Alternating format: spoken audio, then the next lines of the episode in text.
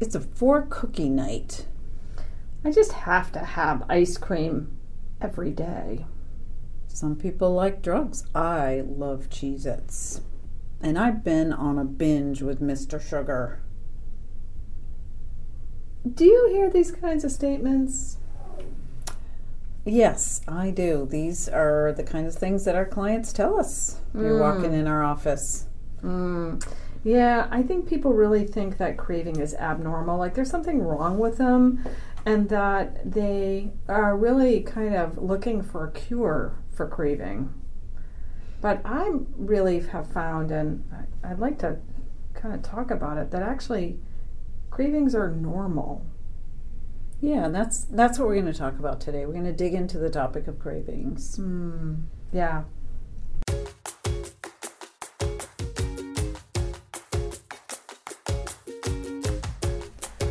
Welcome to the Sweet Support Podcast. In this podcast, we'll explore the joys and challenges of fitting diabetes care into your life. With curiosity and compassion, we'll show you how nutrition, a personalized approach, small steps, and supports will give you a map for day to day health decisions and self care. Here are your hosts, Marianne Evans Ramsey and Megrette Fletcher, diabetes educators and dietitians for Wentworth Health Partners. Hi, Marianne. Hey, Margaret. How are you? Good, good.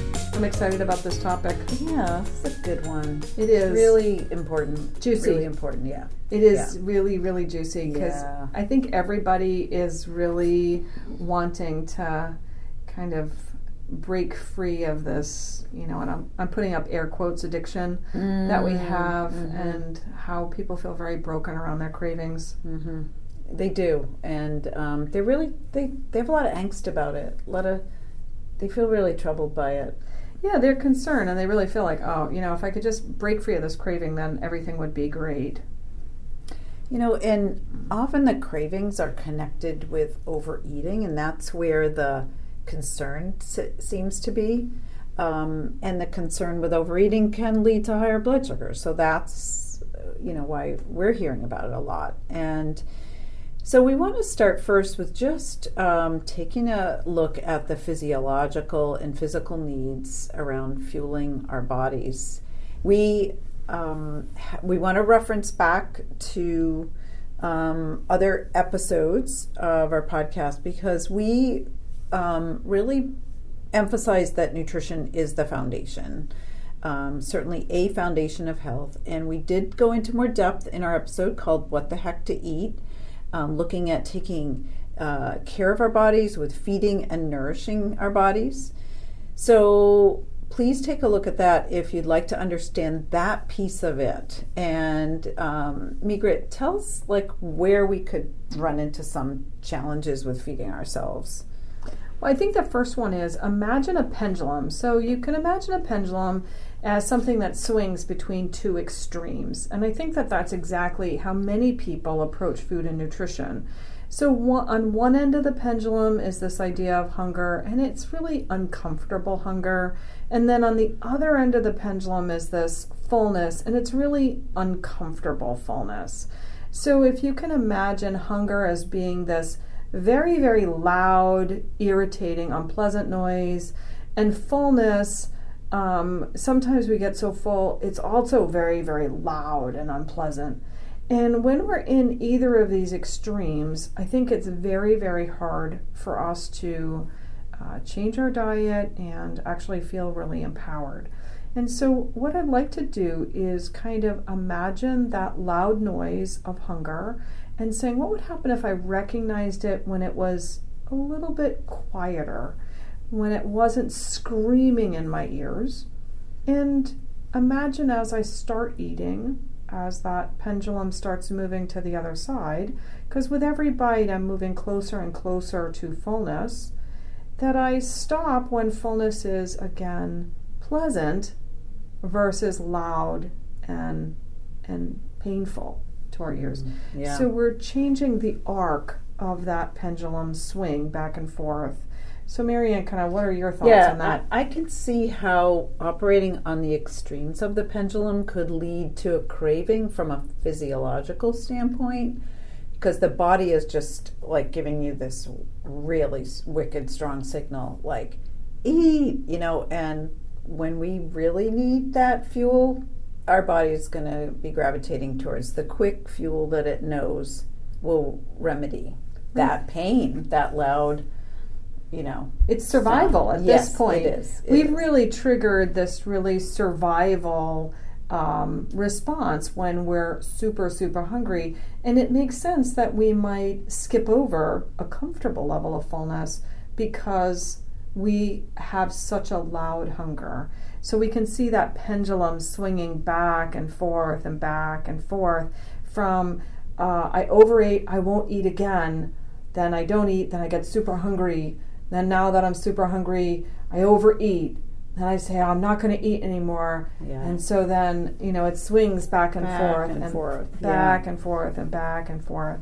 And so as we start kind of really recognizing these cues, the physiological cues, your body needs nutrition in order to function, as you've mentioned, and I love how you phrase providing.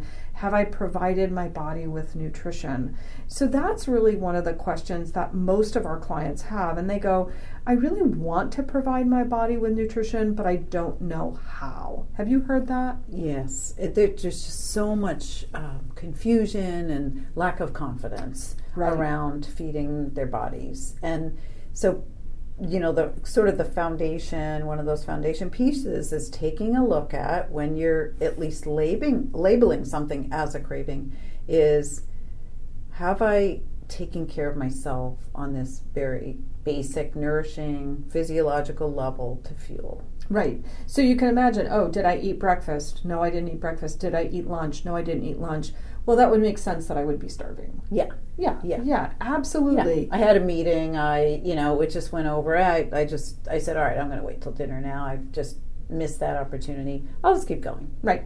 And Yeah. so we can see how we're setting ourselves up for these cravings. Yeah. Yeah. Yeah, yeah. And I think that one of the things that happens is when we have these cravings, like you said, the brain almost shuts off, kind of goes to the kind of survival or default mode, kind of we're in autopilot now. And so it's hard for us to really access our inner wisdom. And so I'd like to share, if it's okay, um, some some questions that people could ask, and these are questions that Dr. Michelle May, as she's an author and she wrote a book called "Eat What You Love, Love What You Eat." She crafted these, and I just really like how they're so such a helpful tool. Yeah. Please, please share that. Okay. Yeah. So the three questions she asks is when you find yourself kind of really struggling or even just having this craving kind of emerge, ask yourself, what do I want? Now, don't don't worry. It's not going to make the craving worse. It's just going to help you understand what the craving is. So the next question is, oh, what do I want? Okay, well, maybe I want something crunchy. Maybe I want something salty. Maybe I want something quick. Maybe I want what's ever available. I don't know. Yeah. What what do I need? So here I am. I'm a person. My blood sugars become elevated when I eat particular types of foods or particular amounts of foods. So what do I need to function to nourish my body? And that's the next question. What do I want? What do I need? And then the last question, which is so pragmatic, what do I have? So, so many times I find myself at the end of uh, a week, I don't have a lot of food left in my house. I don't really have a lot of choices. And so, what do I have? I really don't have a lot of options. And what I may have may not be what I want. And so, I recognize that in order for me to meet this craving, I really have to ask and answer what do I want? What do I need? And what do I have? uh, and all of those things. And it starts a process of thinking and start saying, well, what do I want? I really want something crunchy. What do I need? Well, I probably need uh, to really balance my carbs. I probably need to have some more vegetables. I probably need to have a little bit of protein. What do I have? And so then I might say to myself, well, I have peanut butter, but that doesn't really go with the baby carrots at all. Oh, wait, I have hummus. I could do the hummus and baby carrots. uh, I have chips. I, I like chips. I have some of those chips. Those are good. And hummus, that, that could work. Yeah. You know, so yeah. I'm starting to turn around and say, well, what's really going to, you know, kind of wet my whistle here? What's really going to get me going? Right. And I, I love the three questions because it takes you beyond that. Uh, perhaps I think what predominates for people is what am I supposed to do right now? That You know, outside expert. Yeah, what am I supposed to eat? Oh, I'm not supposed to have that thing I'm craving. So you dig deeper and you're asking more more of a complex question that can be a lot more useful in terms of addressing that Right. which comes up around Right. the food. I, I love how you say that complex question because so many times people have put nutrition in this. It's so easy, it's so simple, anybody can do it. And really, when you think about this, we are really looking at, we call it a Venn diagram because we're looking at the overlap be three, between three very dynamic things. What do I want? What do I need? What do I have? It's a very complex analysis. It is a complex question. Right, and our and our choices around food are you know mixed with all kinds of you know head knowledge, emotional, food preferences, financial ability. You know, like what do we have in our home? What can we even afford to have? Exactly. You know, so um, so that I think is a great tool that um, one could start to use um, f- around that physiological piece. But so what happens um, if you're feeding yourself well and on time? You're meeting your energy needs, but you still struggle with cravings. So the second thing that you could take a look at is um, what is um, take a look at what your needs are to move your body and engage your muscles physically. Um, for this one in particular, we can reference our other episodes on exercise, which uh, we've done two of them on uh, exercise and activity. One is called As Powerful as a Pill, and the other is Exercise Your Options. So we'd encourage you to take a look at that to help answer that question. Um, and then you might actually be feeling well nourished and that you found activity and exercise that you engage in regularly that really works well for you, but you still struggle with cravings.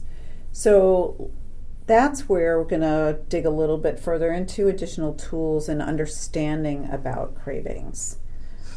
So I think the first place to really dig in is understanding that cravings, you know, why do we feel like having a craving is abnormal? Well, let's go to the dictionary and kind of look up that definition. So the definition for craving is an intense, urgent, or abnormal desire or longing. And that I think is really where we get the sense that I'm broken if I have cravings. But I'd like to share a story, Marianne. Is that okay? Yeah, oh, yeah, please. So I had the chance to listen to the Dalai Lama give um, a, a talk, and he asked a question to this audience, and he said, "Imagine that you had everything that you ever wanted." So you know we're kind of quiet, and we're imagining that all of our wants and cravings are completely met. And then he asked, he goes, "Would you stop craving?" And the room was silent and there was you know an intimate 10,000 of us in this room.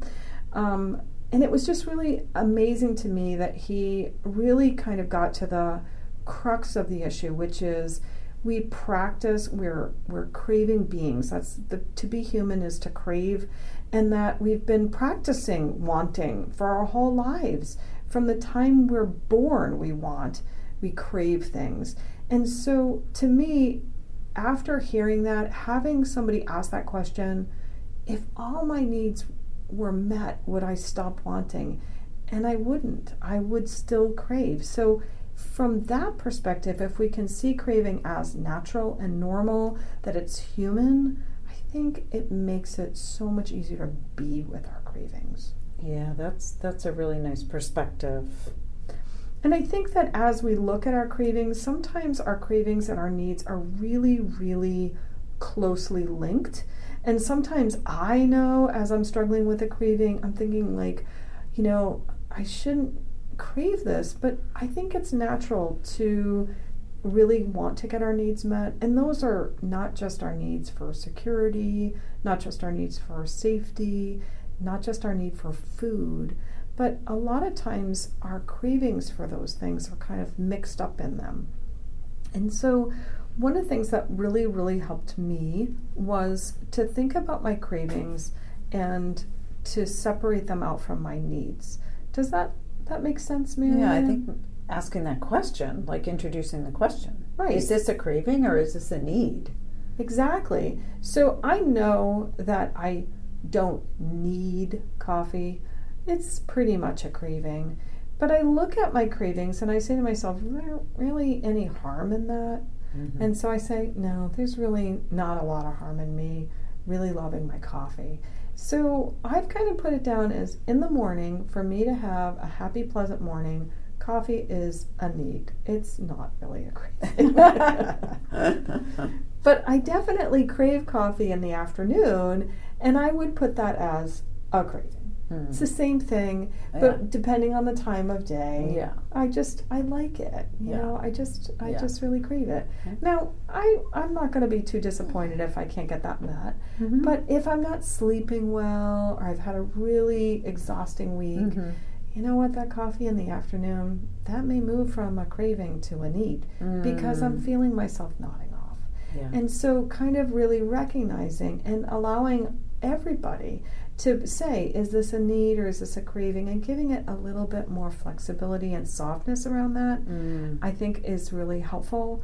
But I think a lot of times our cravings, when they keep reappearing and we keep saying over and over again, you know, this keeps coming back up. I keep I keep having this craving for coffee in the afternoon. It actually may be more of a need, and it may be an invitation for me to dig a little bit deeper and say, you know, Megrette, are you sleeping at night? Like, what is going on that you're so Sure. tired? Yeah, yeah. So I, I just I appreciate the questions because in that word softening because the craving word I think is really hard and has this harshness about it that when someone says that they're just struggling with their cravings, there isn't there's no positivity there that's presented. It's a struggle. It's is. the struggle um, and um, looking for like uh, I shouldn't have this. What's my problem? You the know? broken. Yeah, the broken. The broken. So you know, and and often the, the things that we're craving um, are foods, but we also crave things that are not food, and they may or may not be a negative thing. Like even the sleep. You know, so reckon oh I'm craving sleep. I'm really tired right now. So that that could be turned into a positive, you know, taking like you said a reflection back, what what I need to be doing with my balance, my life balance. Right. And I think you hit the hammer right on the head right there because I think it is so many times cravings are telling us we're out of balance. Mm, right, right. So we have, um, you know, when it's the food, which is really what our clients are presenting to us, um, is that there is an opportunity to develop some skills and be able to consider tolerating a craving. So could Mhm. you tell us like how what what did that mean? You know, to Mm. tolerate a craving. How would we look at that? Right. So I had the pleasure of working with a gentleman. His name is Dr. Ron Thrabage, and uh, he was out of Brown University, and he wrote an article that I read and I just loved and was so appreciative to talk with him about it. And it was called um, "Turning a Crave into a Wave." And he really presented some research that said if we can pause and kind of detach our emotions from cravings and just look at a craving, he said cravings have a beginning, a middle, and an end. And that to me was, I, it just helped me so much that so many times this craving, you know, I can feel it coming on. And so my reaction would be to suppress it, to turn and say, I'm not allowed to crave anything. And so all of a sudden it's like it's building because I'm not acknowledging it. And I know it's you're not okay to be there, so yeah, the anxiety is rising. Exactly. And there I am with this this craving that's just getting bigger and bigger and bigger. And I'm feeling like, you know what, I can't handle it. It's almost like a giant wave and it's gonna crash over me and I'm gonna get squashed by this craving. And you know, he turned around and he said, Hey, wait a second. let's rethink the craving. Let's try to surf it. And so what he said was, when the craving starts beginning, you're turning around saying, oh, it's like a wave. I see this craving start. I'm going to just start paddling with it. I'm going to say, hey, I'm getting a craving. I'm getting a craving. What can I do? What can I do? Can I, how can I manage this craving? And then all of a sudden that craving rises, and he's like, "Yep." So you're on the top of that wave, and you're going to just surf it through and say, "Well, how can I manage?" Could you this? body surf it? Kinda, I you like know, the, and the image of that. That is exactly what I was thinking. So here we have these cravings, beginning, middle, and end, and a lot of times that just by taking that step back and saying, "You know what? It's going to pass." You know, or it's not going to pass, and I am going to go, you know, honor this craving. Whichever you choose, it's fine. But just to recognize that it's normal, they have a beginning, and a middle, and end. A lot of times when we don't meet our physical needs, cravings really do rise up. They actually become that bigger wave. They're actually more likely to crush us. And so as we start getting curious about our cravings, think that it really can help us surf them better. Right. So that's you know that's another tool that you can you can take in and explore at home. So um, we've got some more tools to consider for cravings, and they are three antidotes to help address cravings. And the three of, of those are uh, practicing non judgment, um, looking at curiosity around cravings, and exploring kindness and self compassion with your cravings. So, the first one with non judgment um, is partly going back to asking yourself is this a craving or a need? Like taking a step back, trying to see it more neutrally. Um, you know, we tend to be in the cat, you know, putting cravings in a category of all the things that we blame our, you know, selves for. You know, everything is wrong, or my diabetes, or my eating, and um, so uh, moving, you know, stepping back, making more of that distinction, what's going on here. Um, and if, if you're recognizing that there are unmet needs and just thinking, how can I compassionately begin to try to address the needs if it's not a, a more of a temporary craving? It just keeps coming up over and over again. And this is part of lightening your load, as we talk about in other episodes that when you're practicing non judgment, you're doing more observation about it, that you are lightening the load of this whole craving struggle. Right, because you're not judging it, you're just watching it. Yeah, yeah. And, And, trying judge- to learn more. Yeah. And- yeah. Because judgment is heavy. Yes. So when we Yeah. let go of judgment, we actually lighten our load. Yes.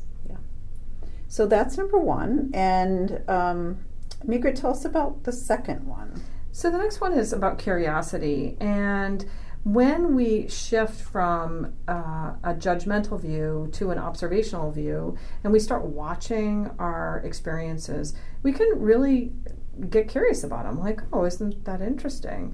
And isn't that interesting, or ITI, is a phrase that Char Wilkins, who is um, a mindfulness teacher and instructor, um, you know, she likes to say, "Oh, this is an ITI moment," and I really love that because it's there's so much innocence to that that it just really, first of all, it totally lightens the load right away.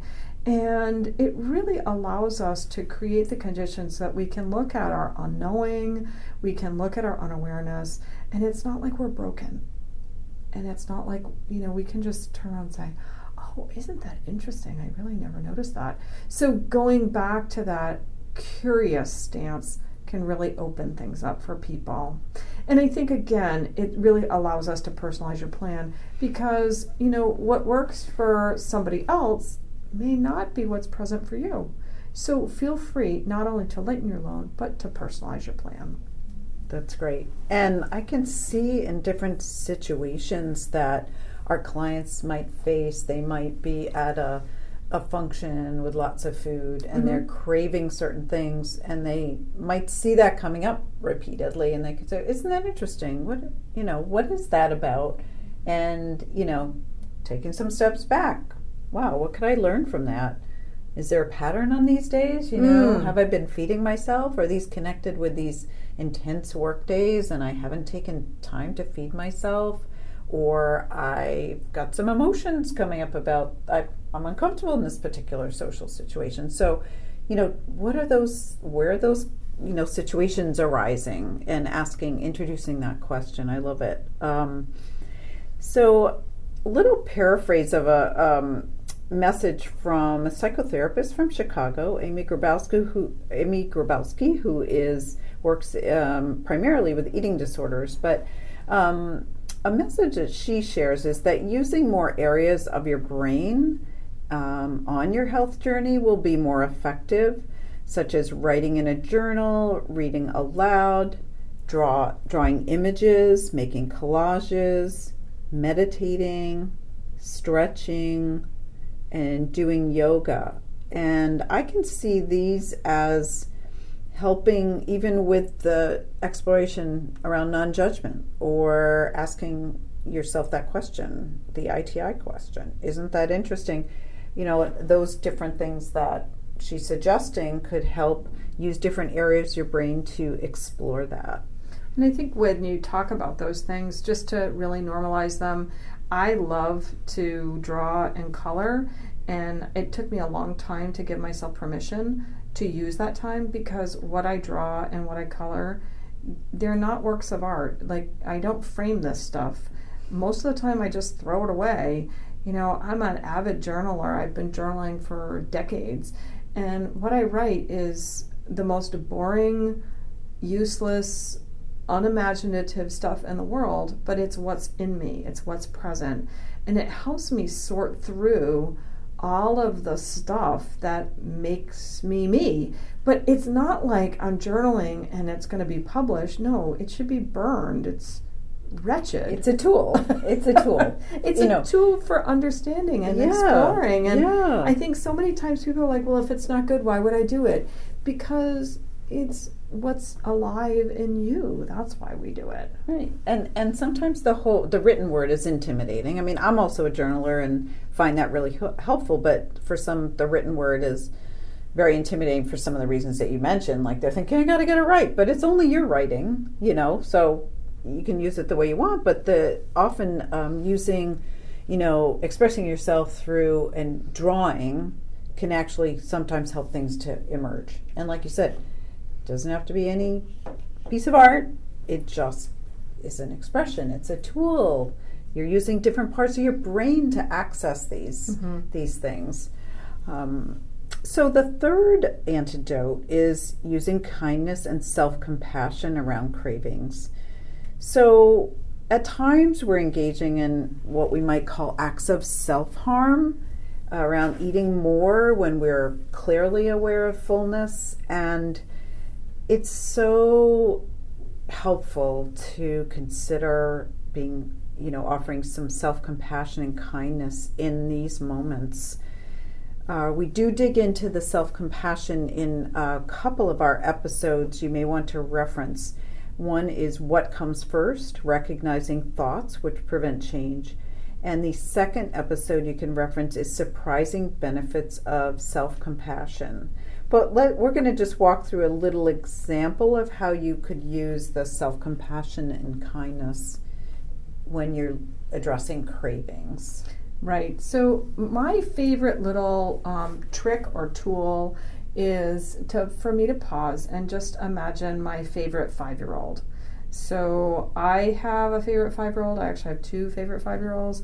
They're not five anymore, but I can imagine them when they were five, and those are my two kids. And I just imagine, like, what would I say to either of my children when they were five? Like, what would I have done? How would I have expressed a compassionate boundary? How would I have expressed uh, compassionate, uh, some empathy around whatever they're struggling with?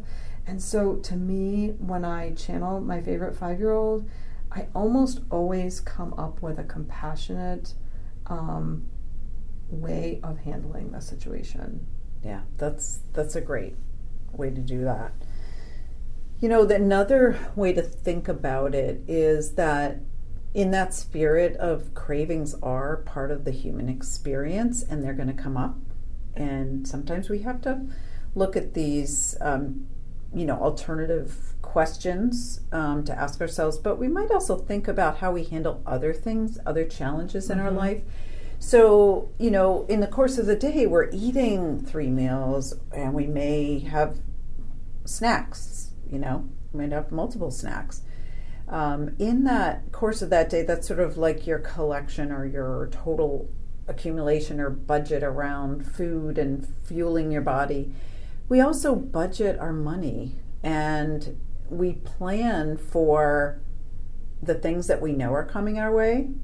We are planning for also the unexpected expenses, emergencies, and we're also often planning to have entertainment and fun and pleasure in that budget. And so, if we're thinking about how we might allot ourselves those cushions in a budget with money, we can think about how our whole day around food might um, allow for that, you know, in a budgeting kind of sense. Right, Um, and you're budgeting fun too. Yeah, like we yeah. budget to go out to the movies, and I mean now it's so expensive. You basically have to take out a, a loan. Um, and you're looking at alternatives like, can you do this at home? right, exactly. But we budget for you know having fun in our lives, and so like you said with food, it's no different. We want to have a diet that's flexible enough that we can have enjoyable things in our diet, and we're not Yeah. just getting the minimum. We're trying to have a life that meets our needs and and gives us joy. Right, and not and not being so strict and getting into restriction, um, so that those cravings might come from a place of deprivation. Exactly. So we want to be very sensitive and alert to that Mm-hmm. possibility. Yeah, and I think it's really helpful to also kind of get comfortable with considering what antidote you could antidote you can apply when you're feeling these cravings. You're going to have them, so you turn around and say, "Hey, next time I have a craving, do I want to try to be non-judgmental about them? Do I want to try to apply this curiosity, or do I want to try to apply some self-compassion?" And there isn't a right antidote. I think it's just whichever one you feel comfortable or you think might work in this situation.